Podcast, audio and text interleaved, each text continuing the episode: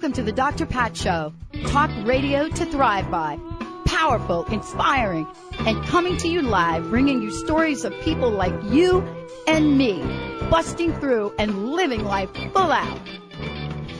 Get ready to dare to wonder what your life would be like if you knew you could not fail.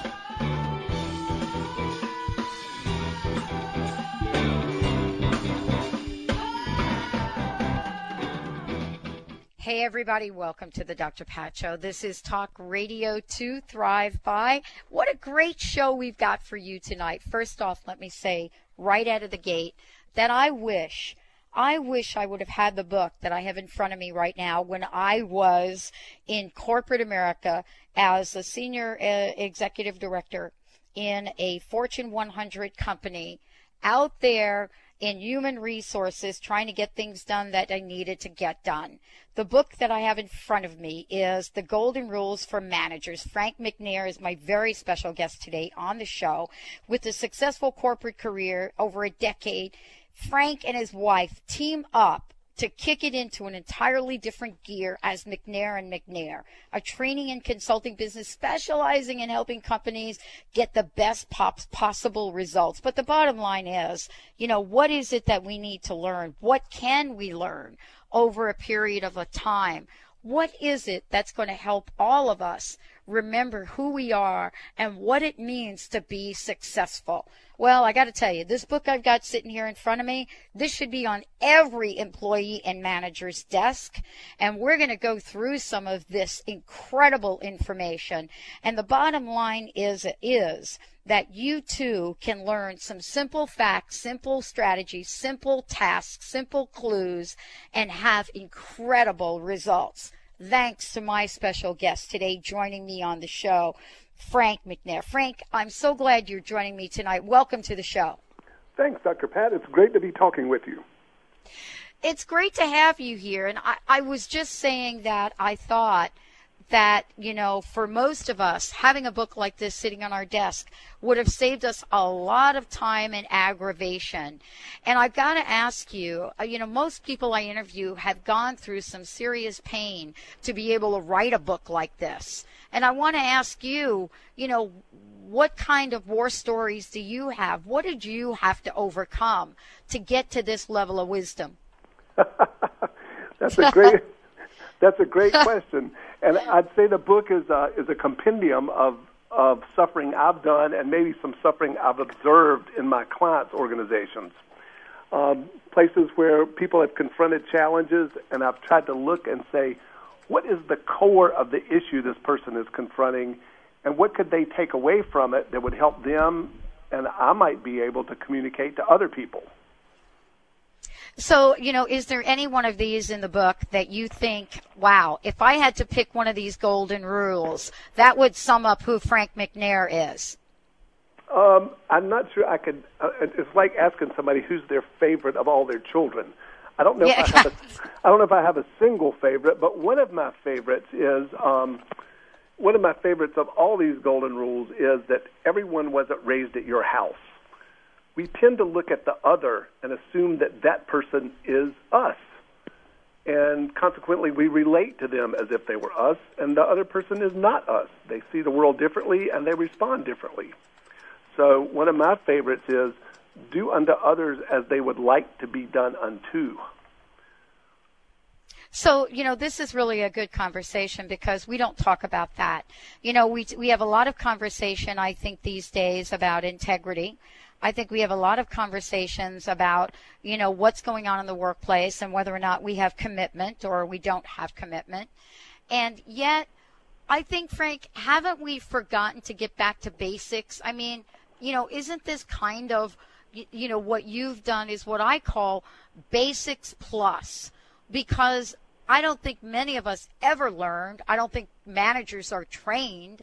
I don't think anybody ever talks about what you call employees' positive response. I think you're exactly right. And I think these things, I, I think management, Dr. Pat, it's, management is not particularly complicated, although it is very difficult. So one of the things we have to do is remember that two or three or four key precepts that will help us do a good job for our employees and consequently do a good job for ourselves and for our companies.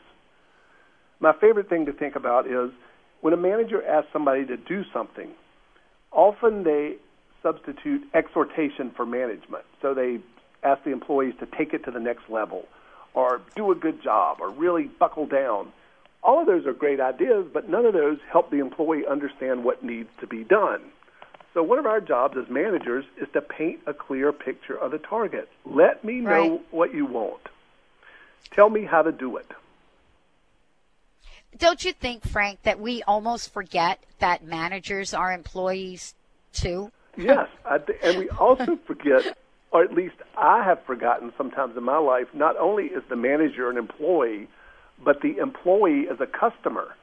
They're consumers of my management style. And they can look at you and either literally or metaphorically say, I'm not buying it.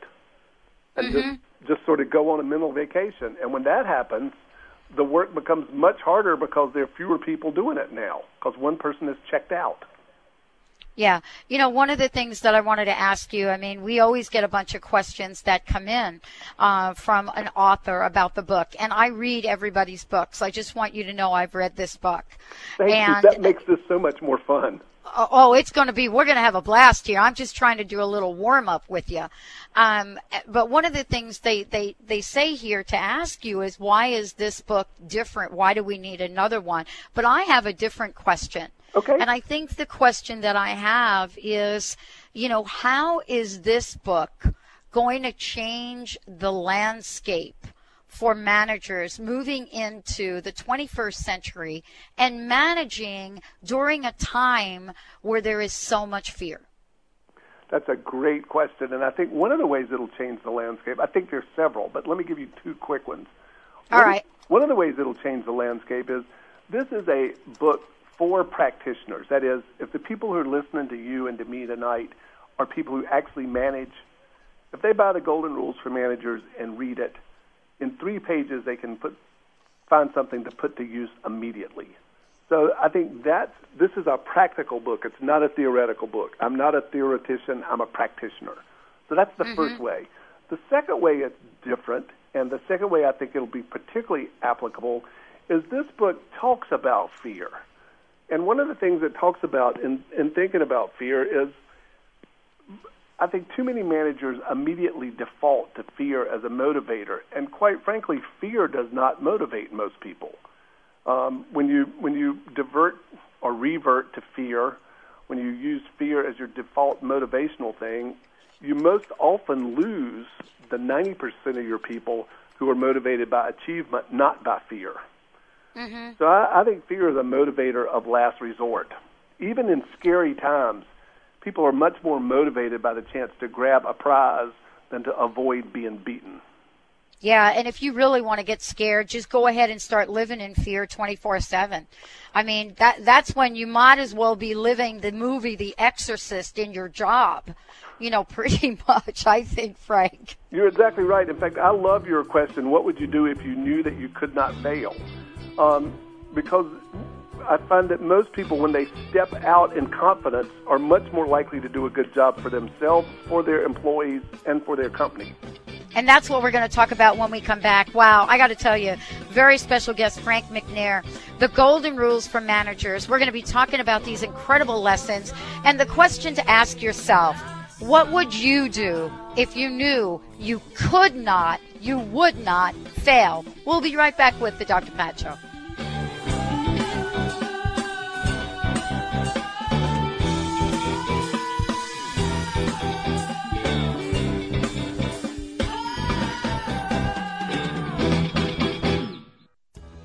Introducing the featured re release of Cat James' grassroots best selling book, The Truth About Beauty Transform Your Looks and Your Life from the Inside Out. The Truth About Beauty represents the most comprehensively researched and inspiring body and beauty guide to date. It's been called a masterpiece by New York Magazine's two time Nutritionist of the Year, Oz Garcia, and a path to personal triumph by former glamour publisher Suzanne Grimes. The re released edition of this modern health and beauty classic features 40% new material, including James' long awaited recipes from her acclaimed Total Transformation programs. Plus, her living formula for freedom from food obsession, state of the art natural skin, supplement, and anti aging strategies, and a natural product resource guide called Worth Its Weight in Gold by Marie Claire Magazine. If you're ready to get serious, get the truth about beauty and transform yourself today. Visit informedbeauty.com. Are you feeling a little lost? Powerless to overcome your challenges? Dawn Stansfield is a compassionate healer and intuitive messenger who focuses on your self empowerment by examining current day circumstances, whether they are past, present, or future. She offers practical tools to help you overcome difficult situations and move forward in your life path. For a private consultation, contact Dawn today at 425 453 8180 or visit dawnsvision.com. Are you feeling stuck? Do you want to be free from fears and doubts and finally feel good about yourself, but you just don't know how to get there? Dr. Schaub's accelerated breakthrough program provides you with the tools and solutions to go beyond your limitations and achieve self empowered confidence. Call for your free phone consultation at 866 903 MIND. Visit cellularwisdom.com. That's cellularwisdom.com. The future has arrived to your computer. It's called Chat About It, the new interactive internet radio station where you can hear interesting and compelling talk radio. From business to gardening, golf, and real estate, Chat About It has a show for you with no more fighting through static to hear your favorite radio program. Chat About It is compelling, high quality radio that's just a mouse click away. And Chat About It makes it easy to be a part of the conversation. When it's time to be heard, go to chataboutit.com, bookmark it, and start chatting. That's chataboutit.com.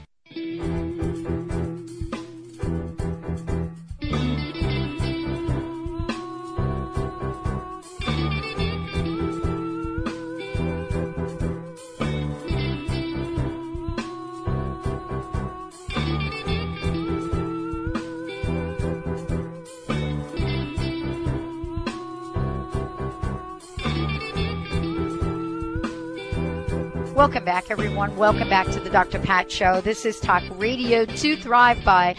If you want to find out more about us, boy, we've got a ton going on. We've got the holistic makeover that we're launching again.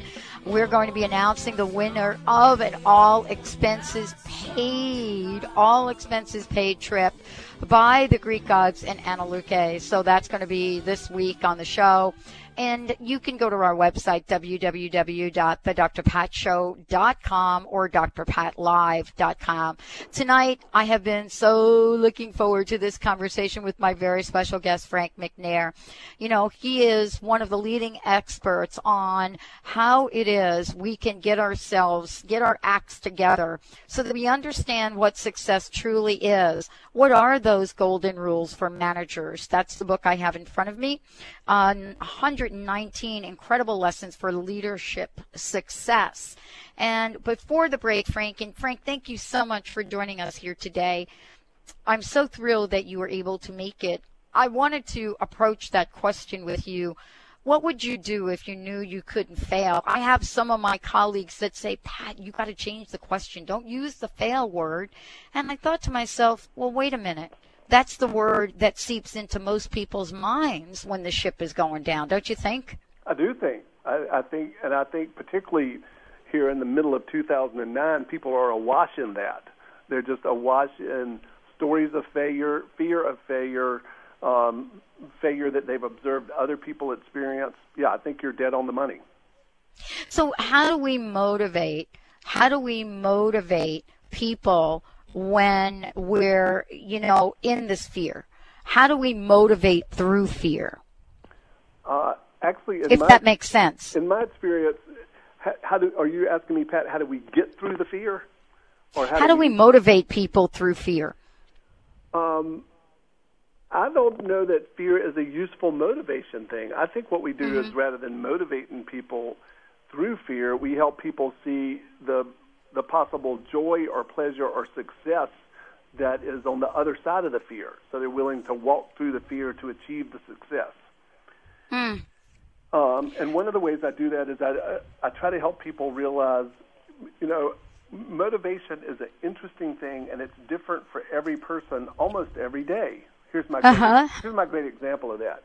If you are really hungry, uh, probably the thing that's most going to motivate you is something to eat. But if you're me, for instance, and you've just eaten supper, you're probably more likely to be motivated by a chance to do something that's really important to you. I mean, this is sort of the junior version of Maslow's need hierarchy. So what I try to do is, if you want to know what, if you want to know what motivates someone, watch how they spend their lives. Where do they put their time?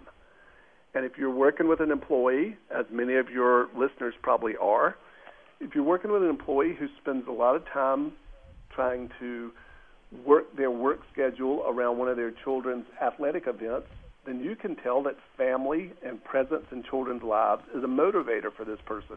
There's somebody that might rather have the time off than get a raise. Yeah. One of the things you say that I love in this book is if you watch long enough, people will show you how to motivate them. They, they certainly will. Wow. So, how do we speak to managers to get them to that place where they believe it's important to watch folks? You know what I mean? I, I do know what you mean, and one of the one of the ways I think probably that you and I have arrived at this point is that we have tried other things and they haven't worked. So we've said, okay, cheerleading didn't work. What else can we try? I've even tried money, and mm. money has money. People will always, particularly men, Dr. Pat. I hate to tell you this, but particularly men will tell you, all I need is money. That's not true. That's not true because if you give them a raise tomorrow, in three weeks they'll want another one. But there's not a guy in the world who's going to come in your office and look at you and say, "Gee, Dr. Pat, I need a hug." Mm. Even though metaphorically and and actually, what they may need is just somebody to recognize them and say, I know you have been killing yourself. Thanks. It will get better. In that one statement, you've done two or three things. You've acknowledged somebody's effort, you've appreciated their effort, and you've promised them light at the end of the tunnel. That is very much, it's a motivating thing to be seen. And that person has just been seen. They've been seen as an employee who's sacrificing, an employee who's giving you everything they have, an employee who can't do this perpetually. That's a powerful thing. It's very powerful. You know, there are a lot of books, Frank. I get to talk to a lot of people that have written books on um, on random acts of kindness, so to speak, and yet we we have this line that is at the front of a, the corporate building. It's almost like it's this invisible line that has been drawn, this yellow line that's at the doorway of, let me just say, corporate America. And it says, when you cross this line, leave all random acts of kindness behind. You know, I'm making a generalization, but I think you get my point. I do get your point. It's almost a, it's almost a, like a sign at the front door that says, check your humanity here. Very nice. That's it. That's and, it. and that does not work because people are of a piece then you know we we always say to people, do not bring your family problems home. Do not bring your family problems to the workplace. This is work. But it never bothers us if people have great insights of their work about their work while they're at home. You know, nobody cares if they take their work problems home and come up with some great solution while in the shower. Human beings are of a piece. You can't you can't segment them in that mm-hmm. way and get the get the human results you want from the folks you're working with. You know, it's really interesting, Frank, and I know you know this. I mean, there are so many studies that you know are done in the academic world. I I spent, you know, after my corporate career, I went back to school, and I and I was really in for a shock when I went back to, to, you know, to get this degree and I was studying theories that were 50 years old, you know, theories on motivation and performance that worked when we have a, had a job secure environment. You know what I'm saying? Now we have a totally different deal. There is no psychological contract and yet we've not yet used our creativity how to make it work. You have some real nuggets in this book that help us. How do we create some stability out of what people called the unstable workplace? That's a great question. I think one of the ways we do that is by the relationship between the manager and the employees. You're exactly right. The whole employment and social contract in America has changed. I was working in Michigan uh, in April, And there's no better place to go to see the changes in that social contract than in the automotive oh, business. That, it's sad. Is, that used to be a job for life. And if you could stand the job, you could work it for 30 years and then be set for the rest of your retirement because of the benefits. And we've seen in the last six months with the implosion of the automobile business, thankfully it looks like it's bouncing back some with the Cash for Clunkers program. But even so, we've seen that break down. So the re- one of the ways we motivate and relate to our people now is not it's not that this employee is working for this company it's that this employee is working for you and the and the attitude and sort of the whole workplace environment that you can create in your team as a manager. In fact, that's one of the reasons I wrote the Golden Rules for Managers. Like you, Dr. Pat, I'm a coach and a teacher, and the golden rules in this book, the 119 lessons for leadership success, came out of the teaching I do. I thought, how can we boil this down so people get it? And that's that's how the that's how the rules came to the fore. Just like I got to tell you, I, I got to tell you, Frank, there is there is when I came to, and I'll tell you the page it's on, I came to page 55 of the book, and I got to this page and I was reading it, and I quick instant messaged my best friend. I said, "You're not going to believe this. I'm actually interviewing, uh, you know, uh, somebody that works with corporations, one of the leading experts in the field, and he talks about common sense. What you say here is brilliant. Common sense ain't near as common as it used to be, and I wanted to ask you about that, Frank." Well, the, if you could share your insight on that. Well, the reason I asked that, I, I think, Dr. Pat, that this is actually joined at the hip with the thing everybody wasn't raised at your house. We, we all enter conversations and interactions with the assumption that everybody has the same background that we have. Well, I was raised in the rural South in a town of about 8,000 people. My life experience is very different from someone who was raised in an urban area. And perhaps is a generation younger than I am. You know, I was raised in a, there was a man who drove by my house every day in a wagon pulled by a mule. Mm. Most people have not seen that in their childhood. So, um, when I, the reason I say common sense is nearly as important, nearly as common as it used to be, is that we don't have the same shared experience we used to have, and one of our jobs, consequently, and that's what I put in the golden rules for managers is to communicate clearly with our followers, to paint a clear picture of the target. Mm. If you want something, I mean, when, let's just say that you and I decided to throw our diets to the wind and not care about trans fats, and so we went to a fast food restaurant. Let's do it. Let's do it. And so we walk in, and people have learned that the best way to get a really good meal at a fast food restaurant is to be crystal clear. So what you say is, I'd like your, uh, I'd like your super burger, hold a special tall sauce. I'd like biggie fries, no salt, and I'd like a diet coke with no ice. That means because we were crystal clear, they have to prepare it all, especially for Dr. Pat and Frank, and it'll be fresh and hot and good. Mm. Well, and it's going to be juicy, isn't it? It's going to be juicy, and it's going to be made just for you and me. It's not going to have been sitting there on the warming tray for 14 minutes while the grease well, and- coagulates. And you know what? Isn't that sort of the conversation we're going to have when we come back from break? Because so often we leave things sitting there coagulating. When we come back, one of the best topics I like to talk about, the dreaded feedback conversation. Yep, nobody likes to give it, and people certainly don't like to receive it, but Frank McNair is going to share some really cool things with us. Go to frankmcnair.com for more information when we come back. We're going to talk about how the Golden Rule addresses feedback. Yep, for you and for me. We'll be right back.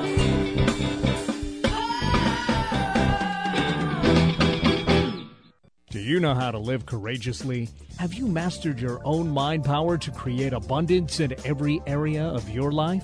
With Dr. Joanne White's empowering seminars and books, you'll supercharge your own abilities. The Success Doc, author, speaker, life, and business coach will help you transform your life and exceed your expectations. Call 1 877 Doc White or visit docwhite.org to live your dreams right now. Performance Velocity brings you the breakthrough human performance formula. ETA equals R, where energy intelligence is the key competency for the successful business leader. Are you ready for this emerging trend? You can ignite leadership, accelerate execution, and deliver peak performance every time. Performance Velocity can help you, your management team, or your company. Call 303 744 2464. Human performance is their business. Visit performancevelocity.com and start getting results now. Are you living your life to the max? Is there anything you would like to change about how you feel or what you're experiencing? You can have anything you want, and empowerment psychic Linda Dickinson can show you the way. Living your life to the max is more than a catchphrase. It's what we intended when we came into this life. Empowerment psychic medium Linda Dickinson online at inmyfuture.com. For private sessions, call 800 206 9096. Live your life to the max. Is Egypt calling you? Join Dr. Friedemann Schaub and Danielle Rama Hoffman for an initiatory journey to Egypt, May 2010. Picture yourself meditating in the Great Pyramid, cruising down the Nile on a private sailing yacht, and exploring ancient temples in exclusive visits. For a journey that expands your consciousness and opens your heart, call 866 903 6463 or visit EgyptIsCalling.com. Chat About It is the new online internet radio station for listeners that share the same passions. Chataboutit.com is the place to get together and talk about a variety of topics. You'll find shows on politics, business, sports, and entertainment. Hear compelling live radio shows with the most passionate hosts from across the country. It's called Chat About It, and you can find us at chataboutit.com.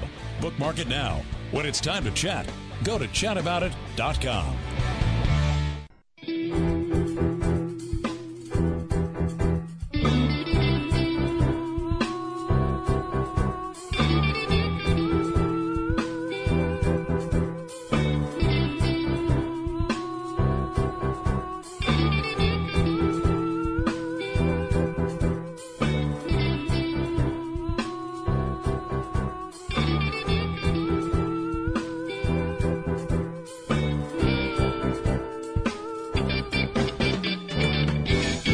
Welcome back, everyone. Welcome back to the Dr. Pat Show.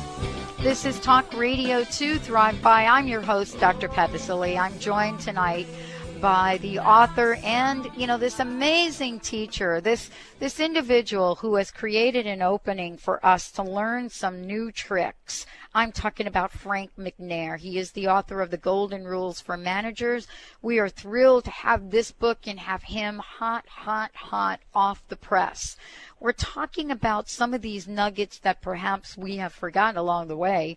But you know what? I've kind of saved the best for like right now. The dreaded feedback conversation. You know, Frank, I don't think I know any manager that loves to give them, and I don't know that I know many people that like to get them, but you take this conversation head on. What have we learned about feedback these days? Well, actually, there are a couple of things we've learned, and they've been a kind of a surprise to me. Um, one, if we just think about what this conversation is generally called in the business world, a performance review, it should. Oh my a, God, you're giving me a hot flash. that's not a hot flash. That's a power surge. If, if, if, it, if it truly is what it should be, a performance review, it should be no surprise to anybody. It should be a discussion about what has been going on all year and the feedback that the manager has been giving to the employee and likewise that the employee's been given to the manager. Management is like dancing. Either everybody's having fun or nobody's having fun. So employees also need to give feedback to their manager about how to manage me better, how to get better results from me, what I like, what I don't like. So I, I think if this if this conversation is done well throughout the year, the formal thing is merely a reinforcement of things that have been said before. What I have learned about feedback, though, Dr. Pat, and I think this is a key reason that people are rushing out to buy the book, is there are two different kinds of feedback. Of course, we we are all familiar with positive feedback, and then there's the other kind. Some people like to call it negative feedback. I don't like to live in negativity, so I call that feedback developmental feedback. because the feedback is focused on the development of the employee. And developmental feedback, given well, is a great gift to an employee. I like to say that life is mostly packaging. So one of our jobs is to package that feedback in a way that it's hearable. Here are the words I like to use, Dr. Pat, that you may have other ones, but to say, you know, Frank, you'd be even more effective if you did X. Most people want to be more effective. Most mm-hmm. people are trying to grow and get better. And if we give our employees feedback that says you'd be even more effective if you use visual language in your presentations, if you didn't put your performance um, and your projects off to the last minute, when we tell when we paint people a picture of where they could go with their performance rather than what we didn't like about their performance, they're more willing to change. And that's the thing that I like about being a manager is helping folks grow. I think you you really touched on something, Frank, here that's really important to talk about. You know, if we kind of pull what we talked about earlier in the show about the repeal of the psychological contract, and what that basically means is that you know it doesn't really hold true anymore that if you work 20, 30 years for a company that they're obligated to provide you benefits or pension or anything else. If we look at that for a minute and we look at the direction we've gone, we're looking at this place where employees believe they're accountable for their careers and look towards their mentors, their managers for for clues, right? It's like I'm on this game called my career and I need to get to the top, but I have to find the clues, who's got them. And I think what I hear you saying is that we have to look towards our managers to provide the clues for people that want to excel. Is that right? That's exactly right. And sometimes the managers don't know that that is their job, and sometimes some managers, not all, but some managers are threatened by people who turn to them for advice because perhaps the manager is the same age as the employee. They see the employee as a threat. That's another part of what I've heard you talk about before living mm-hmm. in fear. If we're mm-hmm. about radio to thrive by, then living in fear like that is not a mindset in which you thrive. That's right. Right. It's not really going to get us what we want. I love what you say about feedback in, in this in, in this book. And if those of you that have you know shut your ears up here about the feedback conversation, you're going to want to hold on to this nugget. And I and I would like you to talk about this a, a little bit. Uh, feedback is a process, not an event. And I think you touched on that earlier. Uh, what is it going to take, Frank, for us to understand, both managers and employees, that it's a process? And what's it going to take for employees to say to their bosses, hey, Frank, what do you think about what I just did? You know, it's perfect that you should say that, Dr. Pat, because in my first job, out of business school, so I've, I've gone to, I've done sort of the thing you did, although I really want to salute you for stepping out and doing the thing the thing you knew you must do and could not fail at, getting your PhD. I had finished my graduate work in business, and I took my first job in a major multinational. And 18 months later, I had gotten no formal feedback from my boss. Wow. You know, I, and I, I was disappointed and surprised and puzzled about how I was doing. So one of the jobs that we have now that the social, the, as you call it, the psychological contract has changed, and there are mm-hmm. no employment for life situations, one of our jobs is to continually solicit feedback. And I like to break that down to three easy questions people can ask their manager and three easy answers they can offer their manager. What are you getting that you like? That's the question you ask your manager. What am I doing that you, you like and want me to do more of? What am I doing that you dislike and want me to stop? And what do I need to do in the next 90 days to prepare myself for a future job that might be appropriate for me?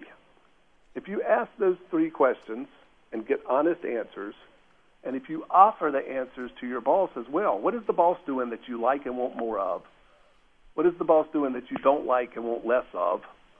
And what is what is the boss doing that you think is an impediment or impediment to the boss's promotion? You will also be helping the, the boss, if you will, mm-hmm. your manager. Feedback is a gift. And the more often we give it, the more we, I think, raise the competence level of the world. You know, I love what you're talking about. And one of the things I wanted to ask you is, you know, part of what I got to do in going back to school was therapy. I mean, you know, from the minute I went back to, you know, a graduate degree, I studied job loss.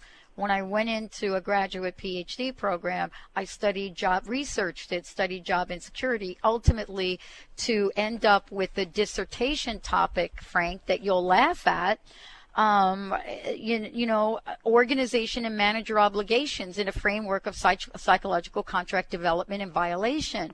And so, uh, you know, here I got to do this, but I got to speak with people, Frank, people just like you speak with every day to find out not only what's in their, on their minds, but what's in their hearts.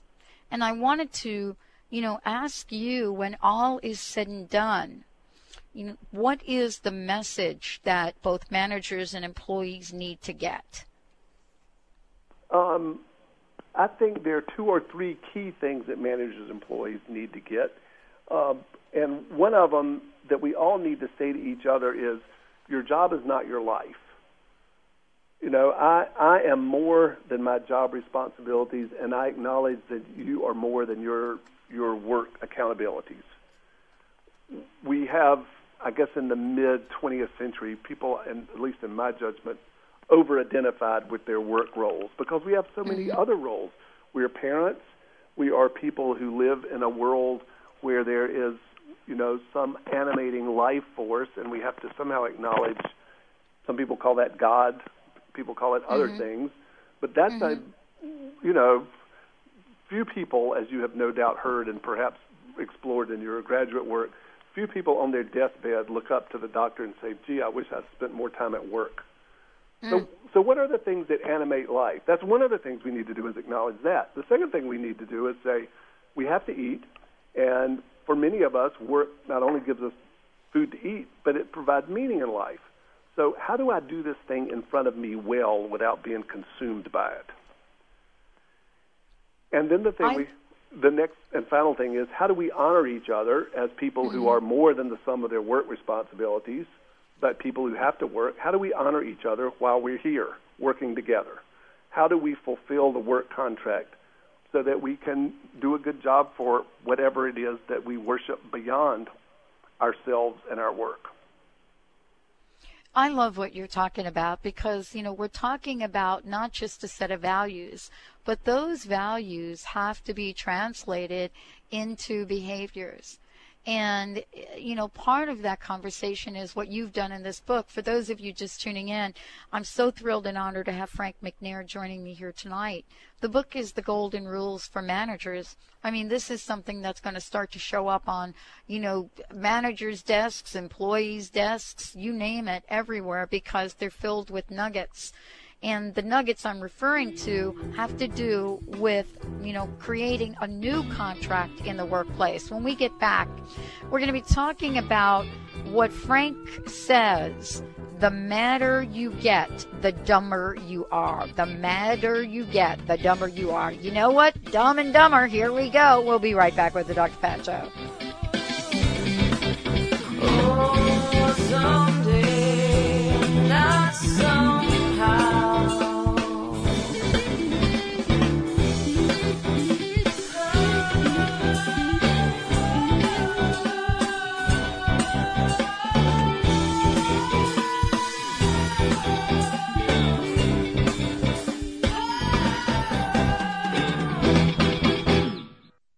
Hi, this is Ana Luque, author of The Yogurt Diet. Based on scientific research, this lifestyle has been carefully formulated to promote weight loss and boost the immune system. The yogurt diet will help you achieve overall balance and radiant health, even if you suffer from lactose and gluten intolerance, yeast infections, digestive problems, and more. Consuming yogurt daily is an excellent way to optimum health and ideal weight. And the yogurt I recommend is Greek God's Greek yogurt so thick and creamy. Greek God's yogurt is simply yogurtlicious. Greek God's yogurt is full of probiotic bacteria good for overall health. And it's made with all natural ingredients in the same tradition yogurt has been made in Greece for centuries. Try the Greek God's popular honey yogurt or the tangy yet subtly sweet pomegranate. Don't forget to try the new Greek God's kefir cheese spread. Great for dips or as a healthy substitute for sour cream. Be happy. Go Greek. Experience the myth. Margaret McElroy is an internationally recognized psychic, medium, and gifted spiritual teacher, graduating hundreds of students from five continents a popular magazine and newspaper clairvoyant from nearly a dozen publishing houses, she's authored eight books and hosted syndicated radio shows on over 30 stations around the world. Margaret says there's never been such a thirst for metaphysical knowledge. Check out her website at margaretmcelroy.com. That's Margaret, M C E L R O Y.com. Perfgo Green. Biodegradable by nature, green by choice. Traditional trash bags stay in our landfills and pollute the earth for over 800 years or more. Perfgo green trash bags disappear naturally within two years and leave nothing harmful behind. Convert your home, school, and business to Perfgo Green. Now available at Walgreens, Amazon.com, OfficeMax, and other local stores. Visit perfgogreen.com. That's P E R F gogreen.com.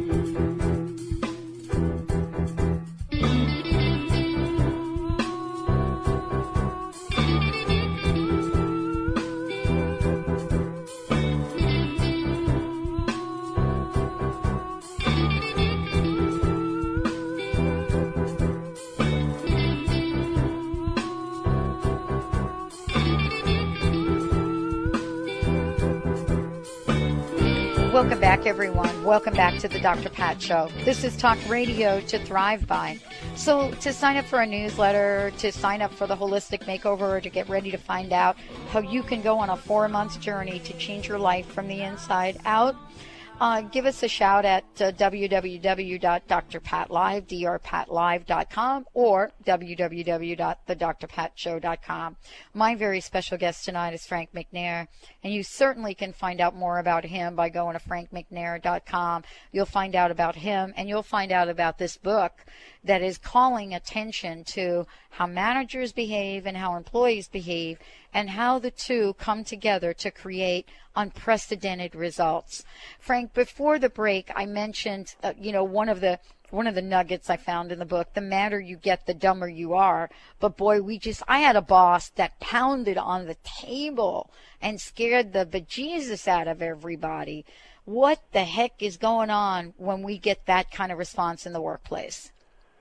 Well, you probably know much more about this than I do, Dr. Pat, because you've studied it. But from what I understand, psychological theorists posit that when we get mad, the general reason that happens is some goal or another of ours has been blocked. That anger is caused by blocked goals. Um, I don't know what causes it, but I know the result of becoming angry, as your manager or your boss was angry, is I at least find myself moving from the seat of cognition, that is, moving from rational thought, to moving to gut or visceral responses to things. And whatever my IQ is, I can assure you that my SQ, that is my stomach quotient, is not as high a number as my intelligence quotient. So for most of us, when we become angry, in fact, we have another word for that, irrational, not rational, and we wind up making poor choices or we wind up saying things that cannot later be unsaid.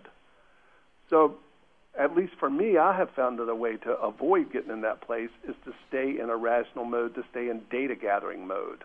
In fact, a while ago we were talking about giving people feedback, and one of the things I've always said when I coach people is stay calm. One crazy person in the room is enough. That's true. So if you're evoking a crazy response from an employee, I have found the very best thing to do is to is to ask questions. It's easier to listen people into understanding something than to talk them into it anyway.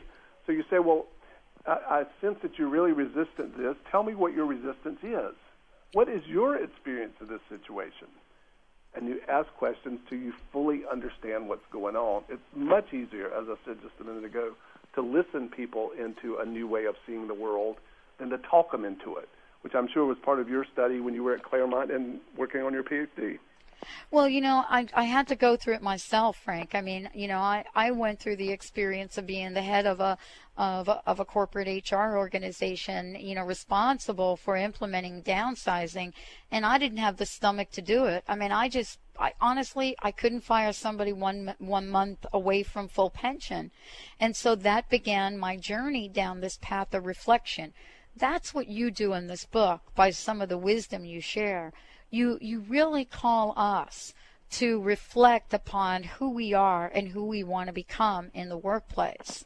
And I think it is about time that we had a book like this that allows us to step outside of ourselves yet be ourselves. And that's what I find in this book. That's what this book does, and it gives us enough of it, you know, in in in little pieces, little chunks, including firing ourselves. You know what I'm saying? yeah, yeah. Sometimes we do have to fire. Sometimes we're not the right person for the job, or other than dismissing ourselves in the way that word fire is sometimes used, we also need to fire ourselves with enthusiasm for the new thing. That's why I like what would you do if you knew you could not fail? I think that is one of my favorite lines in all of life. Mm-hmm. Um, and that is the thing. When we ask that question of ourselves, what we're essentially asking is the ultimate motivational question Where's your passion? What is it you think you were placed on this world to do? What is it in this world that only you can do? And those are some of the things that the Golden Rules for Managers tries to equip people for in talking about motivation, I often use Mother Teresa as an example. And I say, okay, what do you think motivated Mother Teresa? Was it the fashionable clothes she got? Was it the the exotic places she got to visit? No, it was serving her deepest joy. It was being congruent with her understanding of what the universe and God was calling her to do. I think we are all happiness, happiest when we are in that place which is why you're called this Radio to Thrive By. You have mm-hmm. found that place for you. You know, and it's really interesting that we share that because I think this is a conversation that you also bring to the table in the book.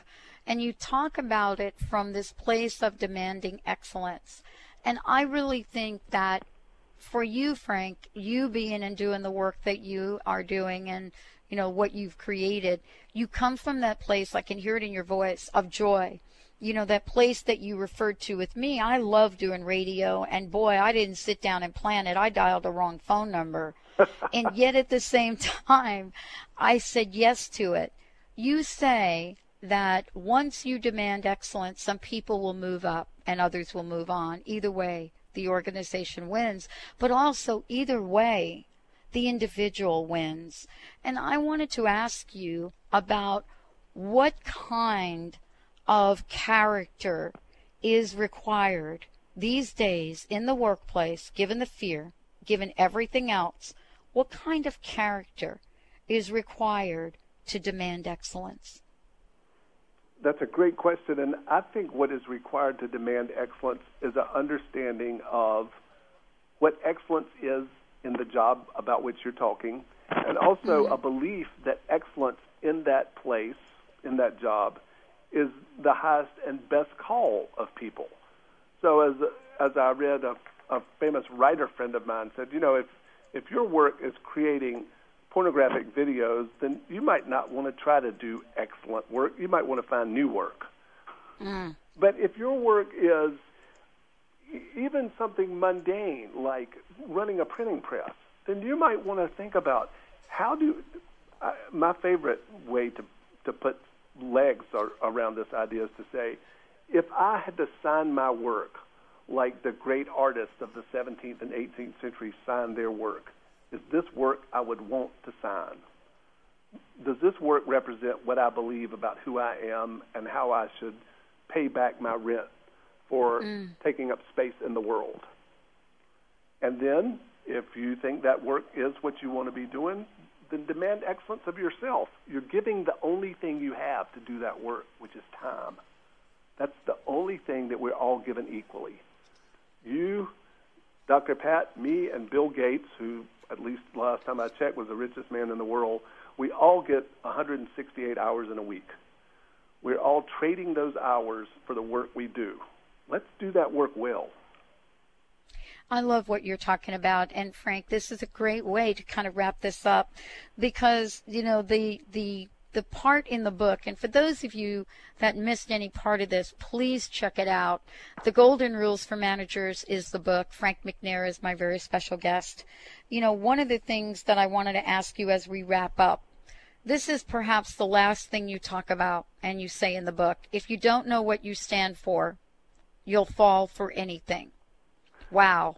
That's a big statement, Frank. That's a great line from a country music song. I told you I was raised in the rural South.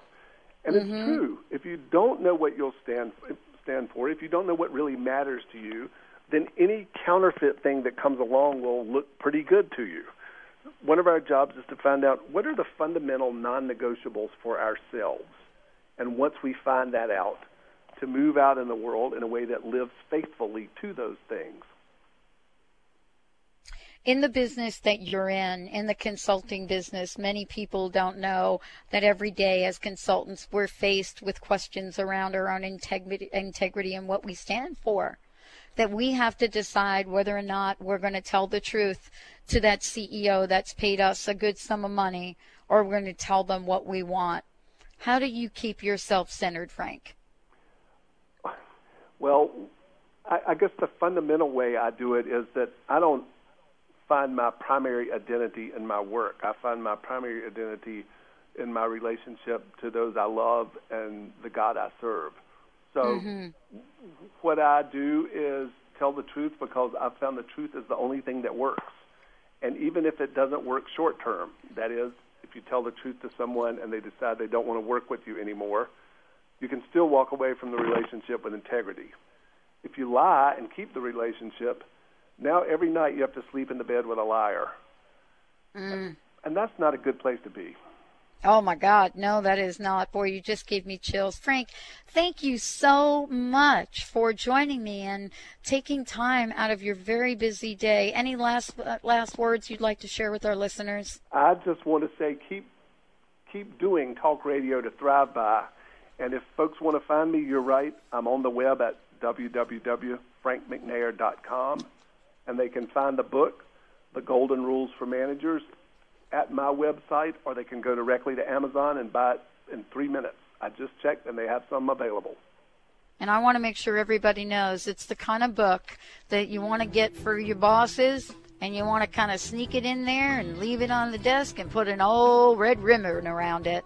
Thank you so much for tuning us in and turning us on. And if you've missed any part of this, you certainly will be able to hear it in its entirety. Check out Frank, his work, and definitely make this book something that you read just in case you become a manager. We'll see you next time, everyone.